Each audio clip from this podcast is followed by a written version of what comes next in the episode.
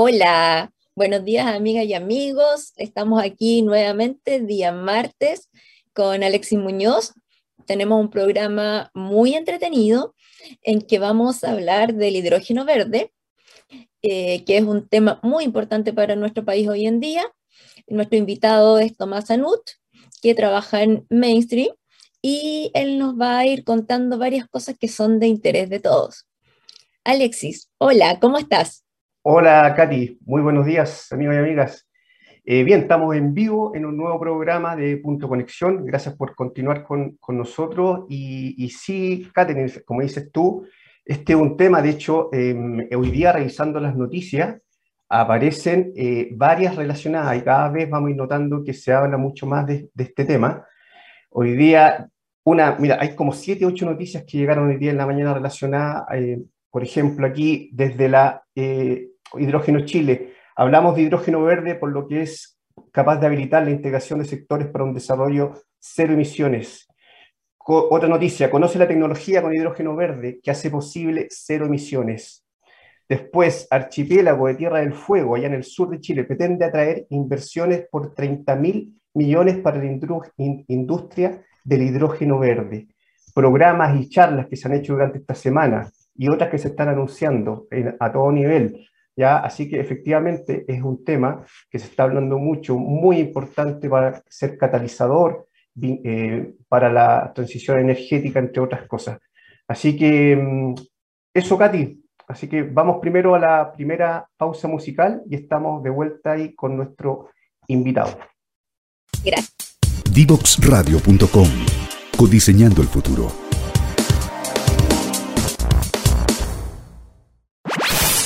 Conoce toda nuestra programación en www.divoxradio.com.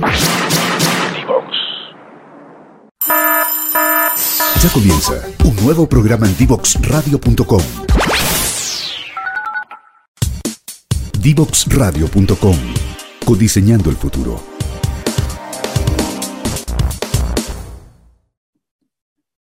Bueno, amigos y amigas, como habíamos anunciado, eh, estamos aquí con nuestro invitado, con Tomás Anuch.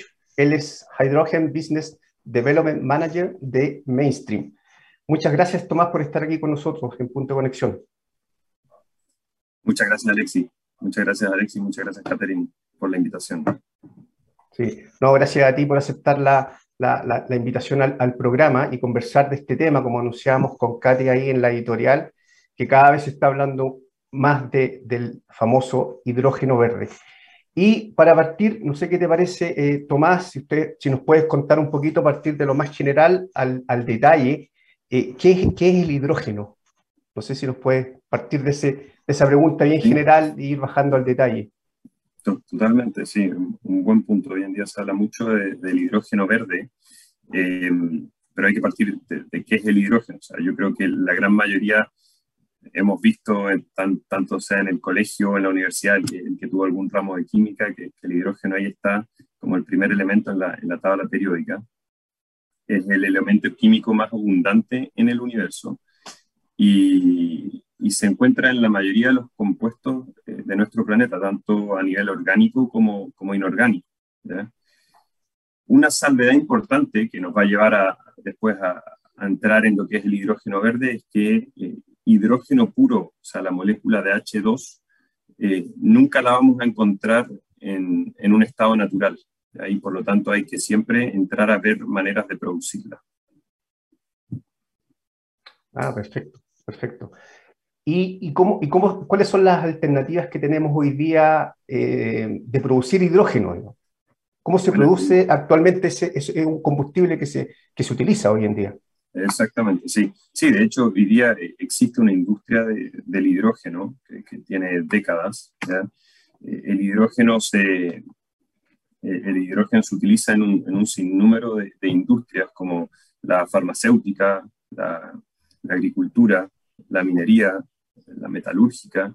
Son, son industrias que, que ocupan el hidrógeno, pero no como combustible, sino que principalmente como un, eh, como un elemento químico para distintos procesos durante eh, la fabricación, por ejemplo, de fertilizantes, en el caso de la agricultura, etc. Entonces, existe hace décadas una industria bastante importante del hidrógeno. De hecho, en Chile se utiliza en, distintos rubros, se utiliza hidrógeno ya hoy en día.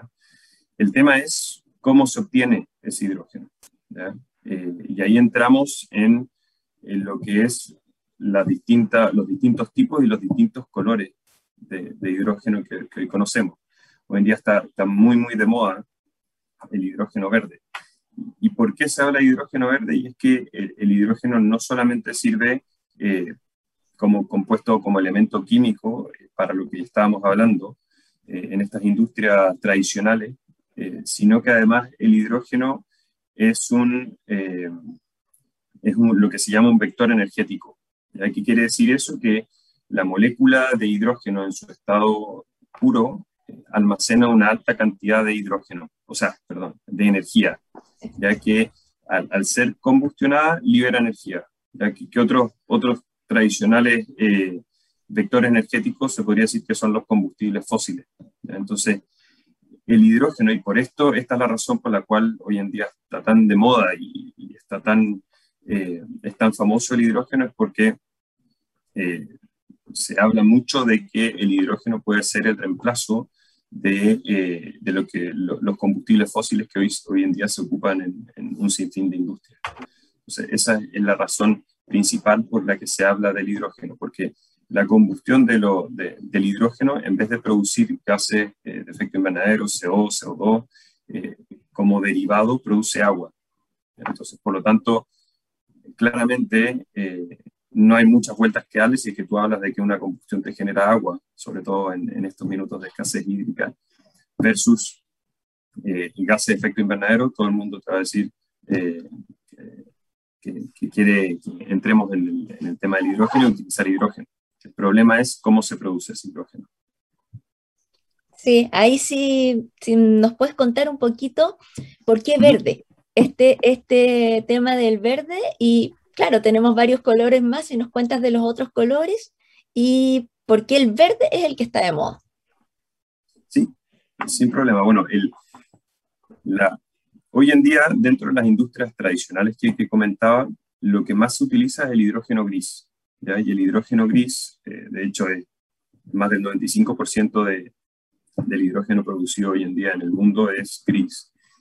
Y es a partir de un proceso que se llama reformado de gas natural en el cual, eh, entrando un poco a la, a, la, ecuación, tú agarras gas natural, que principalmente es metano, y, con vapor de agua generas hidrógeno y eh, CO y CO2. ¿ya? Eh, esa es la industria tradicional y el proceso tradicional que siempre se ha utilizado. ¿ya? Pero el problema entonces es que eh, generas, utilizas uno, utilizas eh, un combustible fósil eh, para la fabricación, gas natural principalmente, y además generas emisiones. Por lo tanto, claramente no es el camino si es que uno quiere utilizar el hidrógeno como vector energético. Y ahí es donde entra el hidrógeno verde, que es producido a través de electrólisis. La electrólisis es, sin entrar en, en lo muy técnico, eh, necesitas agua y, mucha energía eh, con la cual tú logras separar las moléculas de agua, H2O, y, generar como subproductos, o sea, como productos finales, hidrógeno y oxígeno. Entonces, el hidrógeno verde es cuando tú utilizas electrólisis a partir de fuentes 100% renovables, es decir, a partir de energía solar, a partir de energía eólica principalmente. Después existen varios otros colores de, hidrógeno. Eh, por ejemplo, está el azul, que también hoy día se está, se está viendo en, varios países, eh, que, lo que hace es lo mismo que el reformado de, gas natural, es lo mismo que el hidrógeno gris, pero eh, le agregas una etapa posterior en la cual, em, en la cual utilizas tecnologías nuevas de captura de carbono. Entonces, lo que busca el hidrógeno azul es ser carbono neutral y evitar emisiones a la atmósfera. Eh, la desventaja es que sigues dependiendo de, nuevamente, combustibles fósiles. Por lo tanto, esa es como la desventaja que tiene el hidrógeno azul frente al, verde. Después existen otros, por ejemplo, unos bien llamativos, el hidrógeno rosado, que, hoy en día también se está, se está viendo en, en Suecia, creo que, que ya empezó a, a, trabajarse y que de hecho en, en, Francia se está viendo hoy en día con, con la necesidad de, producir hidrógeno y toda la presión que está metiendo la, Unión Europea, sobre todo con la crisis energética que tienen por la, guerra y por la situación con Rusia. Y, el hidrógeno rosado es el mismo que el verde, pero en vez de utilizar eh, energías renovables, utiliza energía nuclear. ¿Ya? Después está eh, eh, el hidrógeno café o marrón y, también el hidrógeno turquesa, que, que también utilizan eh, combustibles fósiles o principalmente carbón en ambos casos. Eh, turquesa creo que no, pero sí, el turquesa es a partir de metano y con pirólisis, que, son otros procesos químicos. O sea, tenemos todo el arco iris de hidrógeno. Sí. Oye, para mí el rosado es nuevo, no lo había escuchado, Tomás. Yo tampoco. Yo lo, yo lo había escuchado hace, hace poco, así que me, me, pareció interesante mencionarlo. Sí, no, muy interesante y, se escuchó, digamos, el, en, Europa, y me imagino que por esto, respecto al, a la utilización de energía nuclear y, y a ponerle también a incorporar energía nuclear, hay algunos que hablaban incluso ponerle el sello verde, digamos, cosa, digamos, de tal manera de, de, de poder incorporarla dentro de las matrices, al menos en Europa. Oye, súper, súper eh, interesante esto. Tomás, me, queda una duda ahí, bueno, respecto al, al, proceso que, que, llamabas tú de hidrógeno verde, eh, eso quiere decir, aparte de, de, fuentes eh, renovables, también requieres agua para el proceso, ¿cierto? Para poder separar la, la, la, molécula de agua, obviamente necesitas agua, digamos, ¿cierto? ¿Cierto? ¿Eso le pone alguna restricción al, al, al proceso, digamos? ¿Qué, tipo de agua? ¿De dónde tienes el agua? Sí, necesitas agua y en general para el proceso de la electrólisis necesitas agua, ni siquiera agua desalada normal como para proceso minero, sino que necesitas agua desmineralizada súper pura. Entonces, eh, si le pones una restricción al proceso, eh, porque necesitas obtener agua, principalmente lo que, lo que se está viendo en, en Chile, sobre todo dada la crisis hídrica que tenemos como país, y, en general se está viendo a nivel, a nivel mundial en, los principales focos donde se están desarrollando este tipo de proyectos o megaproyectos, es que se va a utilizar agua desalada. ¿ya? Eh, dentro de, de, estos proyectos que usualmente son megaproyectos, eh, sobre todo los, si estos megaproyectos en general, eh, a nivel de costos, el desalar no implica un impacto muy grande sobre el proyecto o sea, no es que te pegue tan fuerte, eh, pero sí en términos de desarrollo y de logística de un proyecto, porque estamos hablando de mover agua desde una costa, eh, las implicancias que eso tiene eh, sobre el ecosistema, que, que, la desalación hoy en día ya es una tecnología bastante madura y, y, no hay mayores riesgos por ese lado. Sin embargo, sí te, te agrega ciertos desafíos muy importantes al, al, al momento ahora estamos, la gran mayoría de las empresas estamos enfocadas en el desarrollo de estos proyectos. Entonces te, te agrega eh, un, desafío importante eh, por ese lado. Mm. Quería añadir una consulta. Eh, se habla también de amoníaco verde. ¿Qué relación hay entre el hidrógeno verde y el amoníaco verde?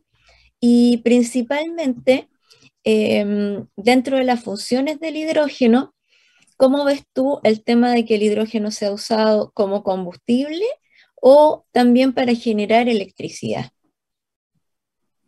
Sí, mira, el, tema del amoníaco es eh, súper eh, importante y hoy en día está, está muy de moda. De, hecho, yendo un poco a, nuestra empresa Mainstream, nosotros el, el, principal proyecto que, que, estamos desarrollando en este minuto es un proyecto de amoníaco verde.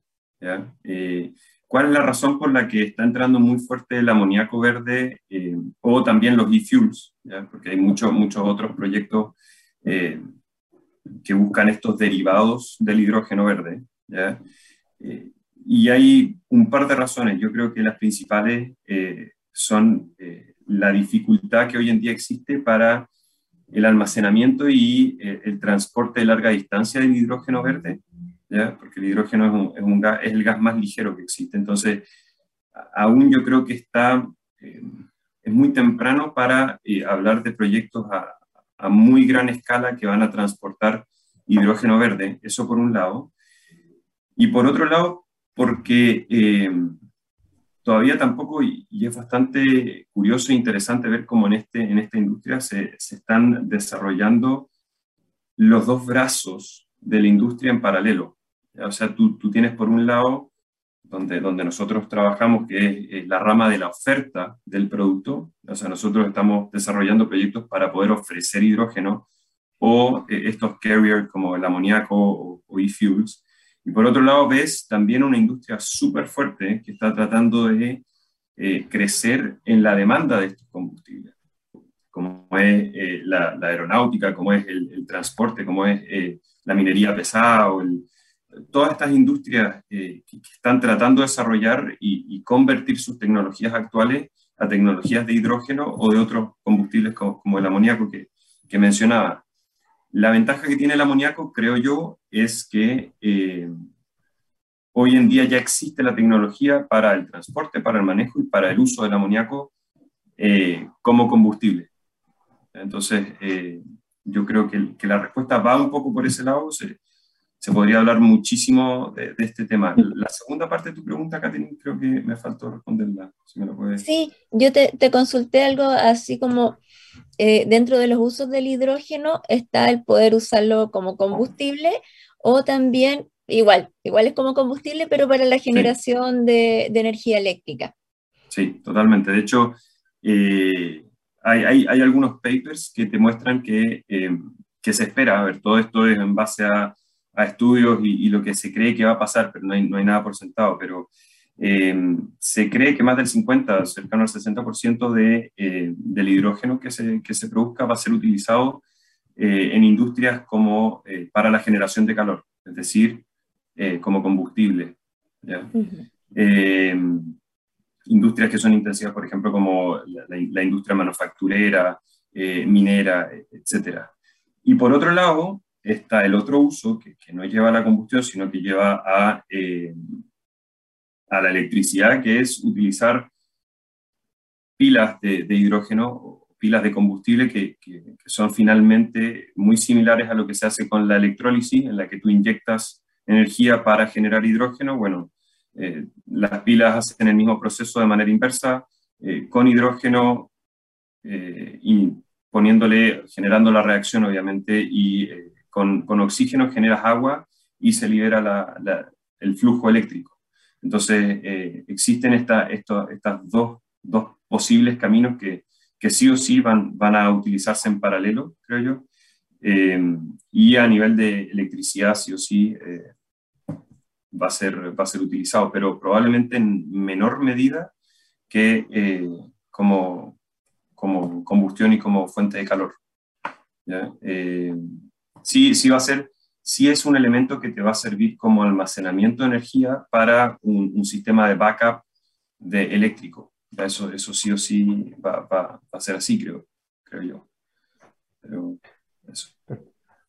Tomás, y una, una, una, una, última pregunta antes de ir al, al, segundo, a la segunda pausa. Respecto del amoníaco, eh, no el amoníaco verde, digamos, sino el amoníaco normal, ¿Cuál es, eh, desde el punto de vista de, Chile, la demanda interna hoy día se utiliza en, en, proceso actualmente? Sí, sí, sí, sí, el, se utiliza, mira, no, sabría decirte la cifra, tampoco es como eh, en este minuto mi, mi, rubro, pero sí existe un, el, amoníaco es como un fertilizante y, se ocupa para, para, el desarrollo de fertilizantes, sobre todo hoy en día que, está el, drama, hay un, hay un, drama a nivel mundial de sobre todo generado por, por este tema de la, de la guerra, en que hay una escasez de fertilizantes gigantesco. Bueno, el, el amoníaco es uno de los productos y es un fertilizante en sí muy demandado eh, dentro de, de, distintas industrias, dentro de las cuales está el, el rubro agrícola.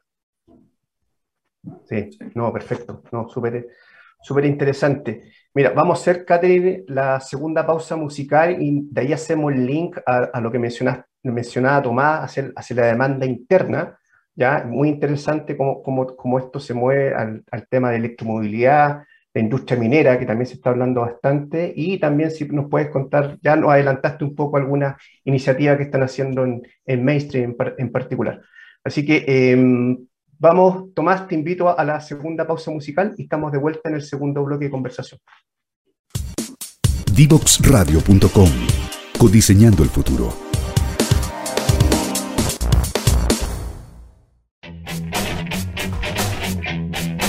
Divoxradio.com.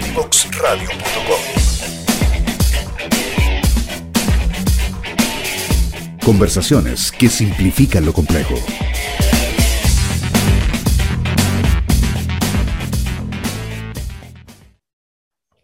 Ya estamos de vuelta con Tomás. Ha sido un bloque muy interesante. La verdad es que una verdadera cátedra en hidrógeno, así que muy agradecidos. Tomás, me gustaría consultarte acerca de, eh, bueno, del proyecto que tienen ustedes y aparte de las, dónde más se puede usar el, hidrógeno verde. O sea, si me pudieras nombrar específicamente hacia dónde va, va apuntado, cuál es su consumidor. Sin problema, Catherine. Bueno, nosotros en Mainstream estamos eh, desarrollando varios proyectos de, hidrógeno verde y de, sus derivados, principalmente amoníaco y otros a, nivel mundial. Ya nosotros vemos aquí desde Chile la, región, Latinoamérica, y, estamos desarrollando principalmente un, proyecto grande, como mencionaba antes, para, para la exportación principalmente de, amoníaco verde. Eh, aparte de eso, tenemos otros otros proyectos más pequeños eh, con, un, con, un, plazo de entrega un, poco más acotado, eh, en los que estamos trabajando y que probablemente estén relacionados ya a hidrógeno y a una demanda un poco más local.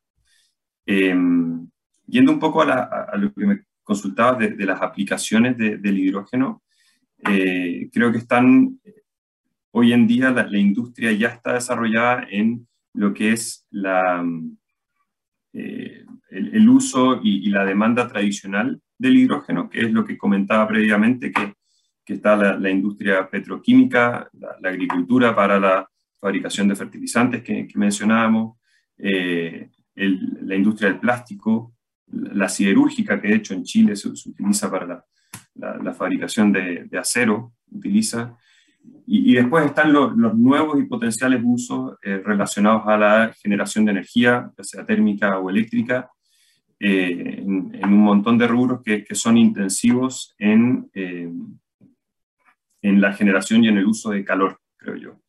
Eh, ahí está papel, cemento, minería. O sea, dentro de Chile hay, hay un montón, montón de rubros que, que, lentamente ya lo están viendo y que están pensando en, en, virar y tratar de buscar la posibilidad de entrar a, a tratar de hacer su matriz de, de consumo más verde a través de, del hidrógeno. Y después también, por último, está la industria eh, del transporte.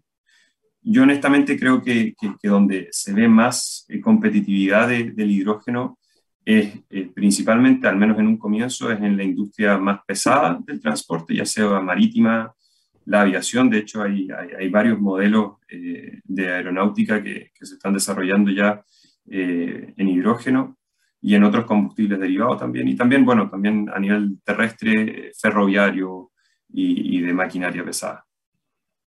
Creo que esas son, las aplicaciones principales de la academia. El, el tema que, que, yo veo sí, bien fuerte dentro de Chile es el tema de las condiciones que tenemos como país, no solamente para el tema de la demanda, sino que para la oferta, que es donde, de hecho, donde nuestra empresa Mainstream está súper fuerte enfocada, ya que la generación y transformarnos en un país exportador de hidrógeno eh, a gran escala. Yo, veo que hay... sí, hay algunas, disculpa que te interrumpa, pero eh, eh, ¿lo ves como una, como una visión efectivamente de, de, Chile? ¿Qué condiciones tiene Chile tan pequeño, tan al sur, tan austral? ¿Cuál, ¿Cuál, es la condición competitiva, comparativa frente a los a, la región o a otros países o a polos, como tú mencionas, que mm. hacen que efectivamente Chile pueda ser un exportador de, energía o de hidrógeno verde.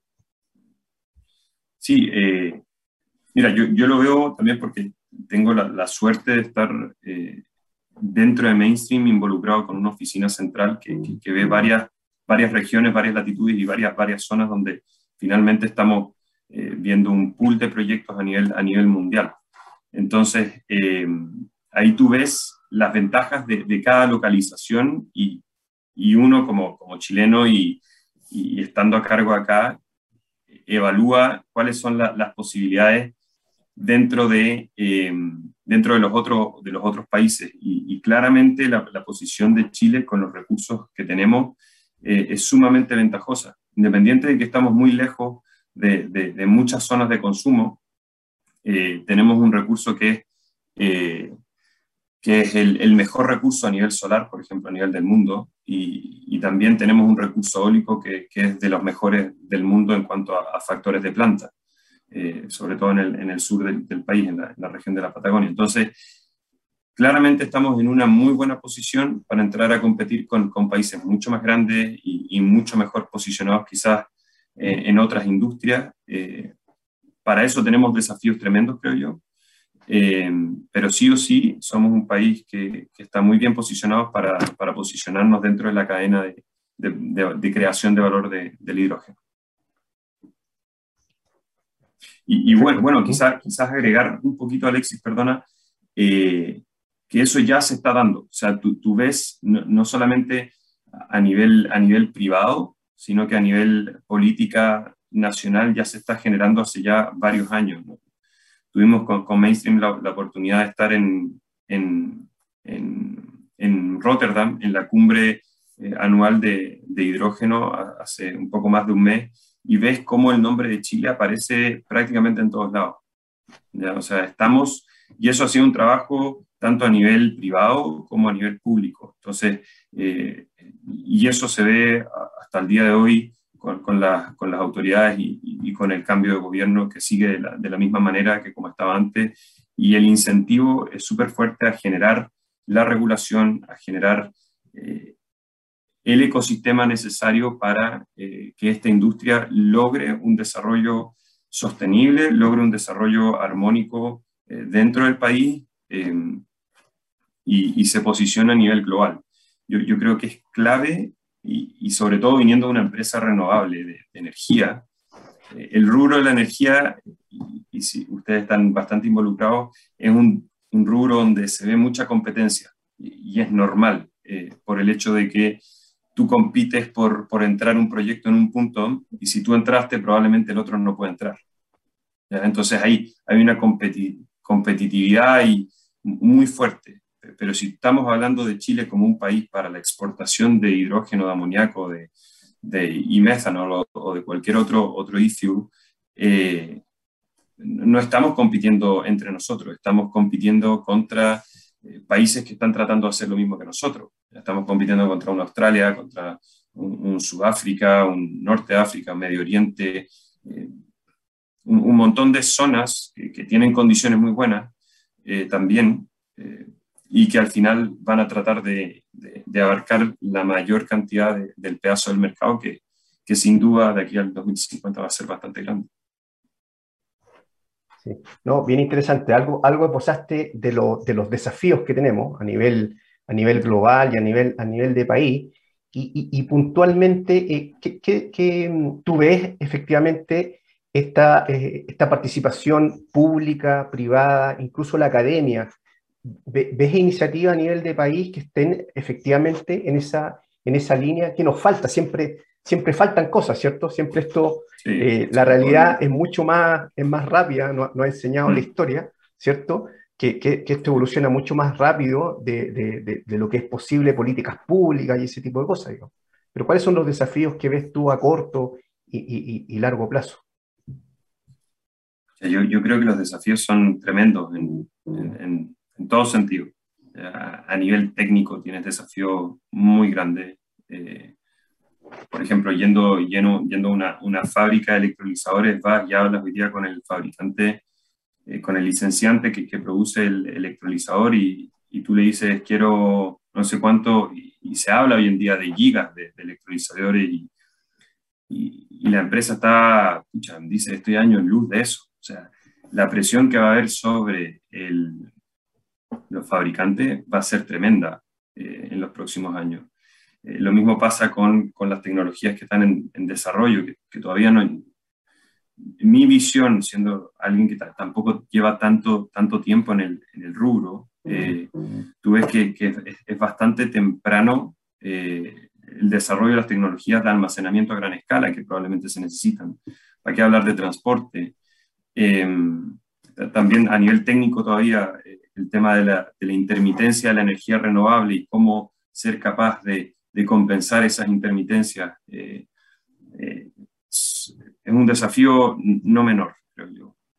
después creo que otro desafío, sobre todo en, estas etapas de desarrollo, pero en toda la cadena, es el desafío socioambiental. O sea, tú estás hablando de poner un proyecto de hidrógeno verde y flamear la bandera del futuro, de la energía limpia y todo, pero al final igual estamos hablando de, proyectos gigantescos, que, que, por mucho que tú los pongas en la mitad del desierto, generan impactos súper importantes. Entonces, hay que hacer un trabajo muy profundo eh, a nivel ambiental, a nivel social, con las comunidades, con, con muchas entidades. Entonces, hay que, eh, hay que trabajar muchísimo y, son varios años los que hay que estar trabajando para ver la, mejor forma, la, manera de generar un aporte y, un vínculo para que, para que la industria sea bien vista y no, no nos transformemos, de hecho, una visión que, es a nivel de empresas, no, no transformarnos en, en, una nueva minería con la visión de la minería, sin, sin tener nada en, contra de la minería, pero siempre la minería ha sido vista como eh, sobre todo en países eh, como el nuestro, que, genera un, daño para eh, exportar un bien hacia el, mundo desarrollado. Entonces, es importante que, nos enfoquemos desde un principio en que el valor agregado lo estemos dejando tanto en el país que se genera el producto, como también el, el, producto que se está generando y se está exportando fuera y que probablemente sea utilizado en, en países con, con, con un consumo energético muchísimo mayor que el nuestro.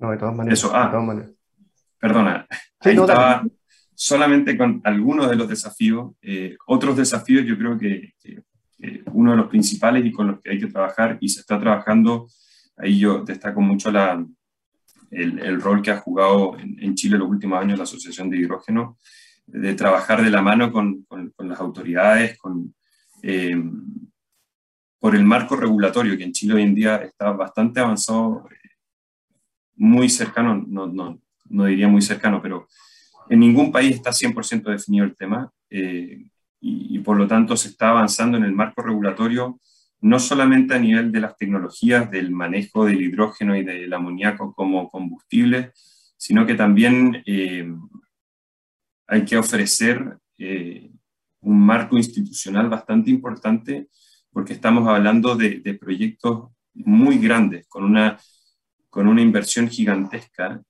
y que, bueno, existen proyectos, por ejemplo, mineros con inversiones muy similares, pero, pero el problema es que esta tecnología prácticamente no ha sido probada en ningún lado. O sea, estos proyectos y la escala en la que se habla para este tipo de proyectos eh, no existe en ninguna parte del mundo y en todos lados se está desarrollando en paralelo. Entonces, eh, hay, hay, desafíos tanto regulatorios y normativos como también financiero, creo yo. Y lo, positivo que yo veo de todos estos desafíos, que son gigantescos, es que eh, todos los actores involucrados en la cadena que acabo de mencionar parecen estar súper alineados. O sea, eh, está todo el mundo alineado y llega uno, uno eh, llega a pensar que, que, es demasiado el alineamiento, pero, pero lo, lo bueno es que que es así, o sea, que todo el mundo quiere ir y todo el mundo está yendo en la misma, en la misma dirección, entonces se genera una, un círculo virtuoso, creo yo, eh, para que esto finalmente te termine saliendo como, como todos esperamos que, que, salga.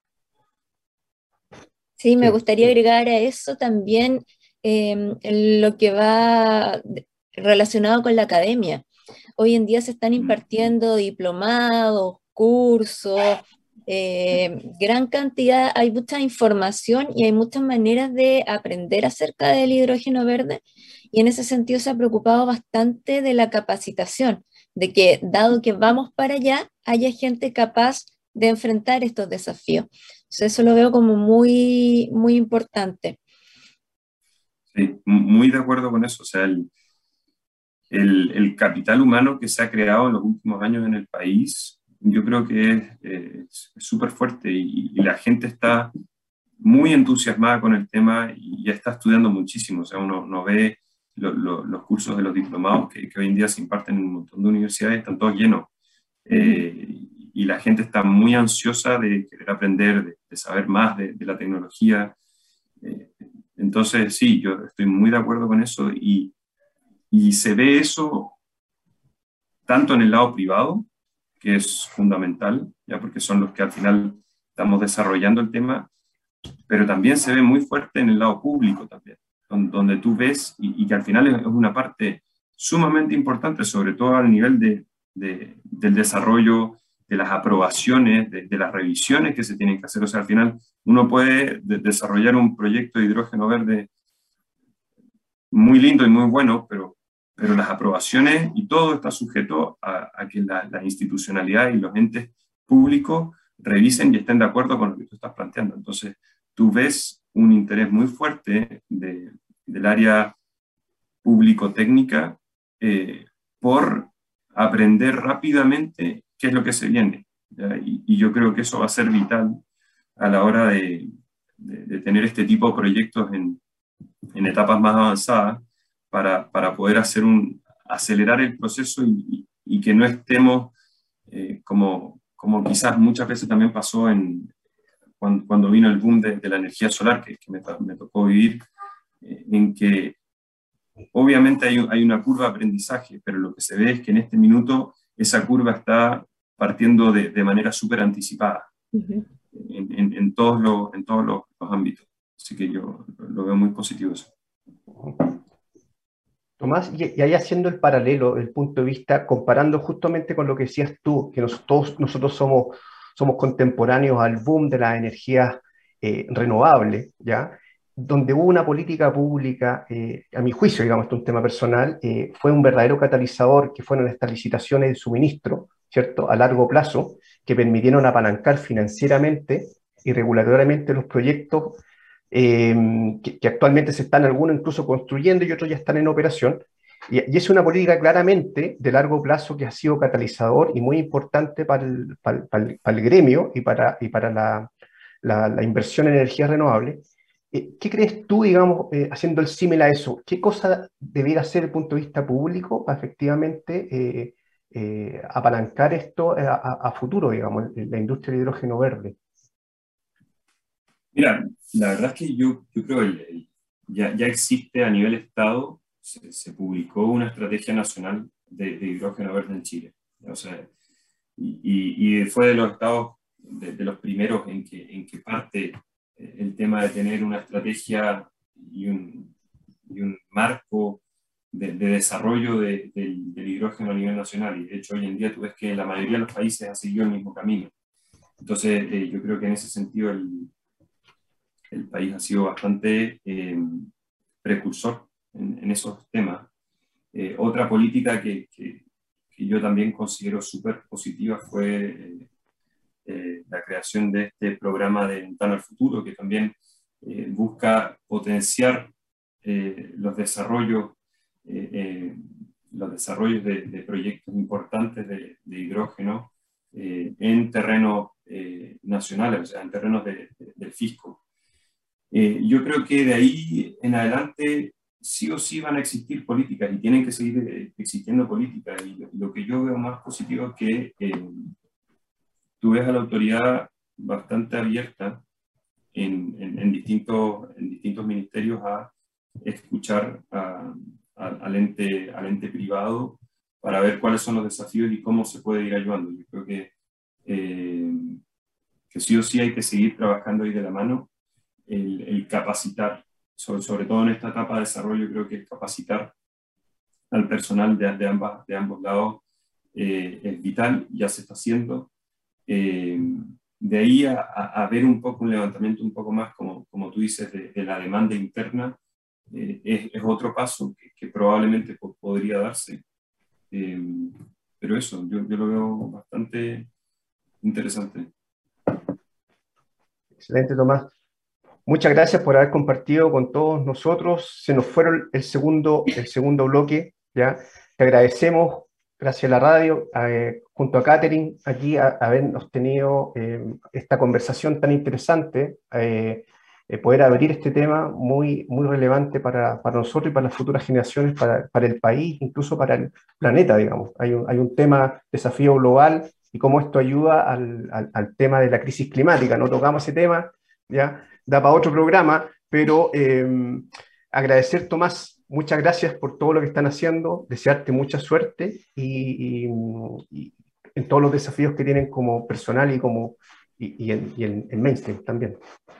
Sí, Tomás, yo me sumo a los agradecimientos. Ha sido una conversación espectacular, súper clara, súper precisa. Eh, de verdad, darte las gracias por este tiempo que nos dedicaste y ojalá que podamos llegar a muchas personas que están teniendo dudas acerca del hidrógeno y que no lo conocen bien, como para que se puedan entusiasmar con, con estas iniciativas. Muchas gracias, muchas gracias a ustedes, felicitaciones por el programa y muchas gracias Catherine y Alexis por, por, la, por la conversación. Estuvo muy interesante y muy entretenido venir a hablar de, del hidrógeno al, al, programa. Gracias a ti, Tomás, y eh, te deseamos mucha suerte y estamos en la tercera pausa musical y, y volvemos con Catherine. Chao, Tomás, y muchas gracias. Muchas gracias. Divoxradio.com Conversaciones sobre innovación, ciencia y tecnología. Divoxradio.com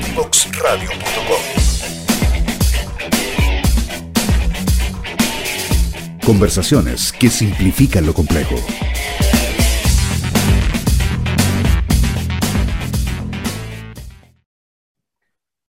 Bueno, amigos y amigas, ya estamos en el último bloque eh, tuvimos a un excelente invitado, a Thomas Sanuch, de Mainstream, que nos vino a hablar de hidrógeno, hidrógeno verde en todo su arco iris, como decía, como decía Catherine.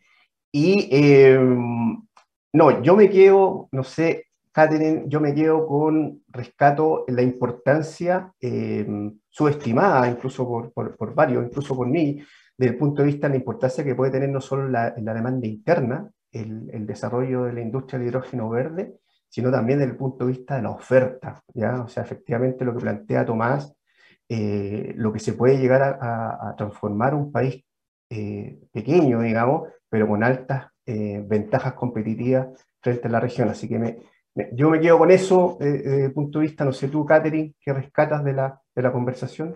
¿Sabes qué me gustó mucho? Aparte de, de, todo el tema técnico y todo eso, me gustó mucho cuando Tomás habló acerca de que quería que, eh, digamos, las ganancias de ser un país líder en hidrógeno verde se queden en Chile.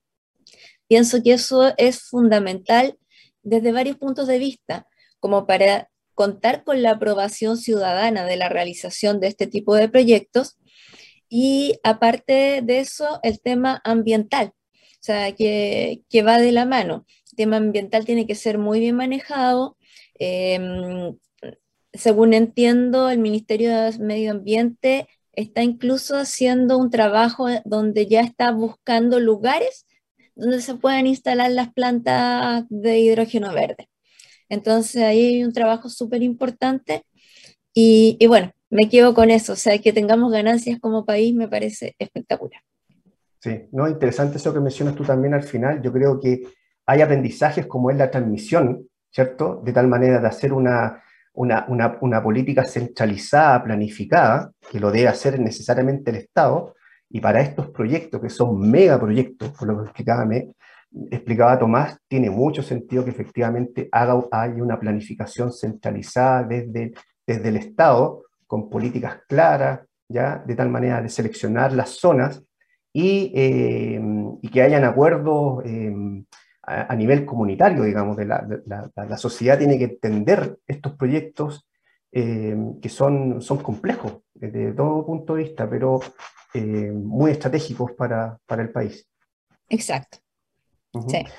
Así que, eh, bueno, llegamos al término de este nuevo capítulo de Punto Conexión. Muchas gracias amigos y amigas por estar con nosotros.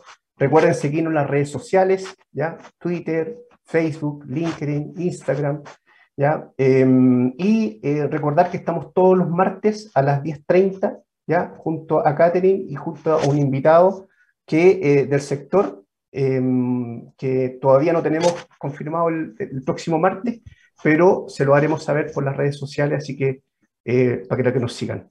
Muchas gracias, Catherine. Gracias a ti, Alexi. Gracias a la radio. Sí, que tengan un feliz día. Chao, amigos, cuídense. Chao.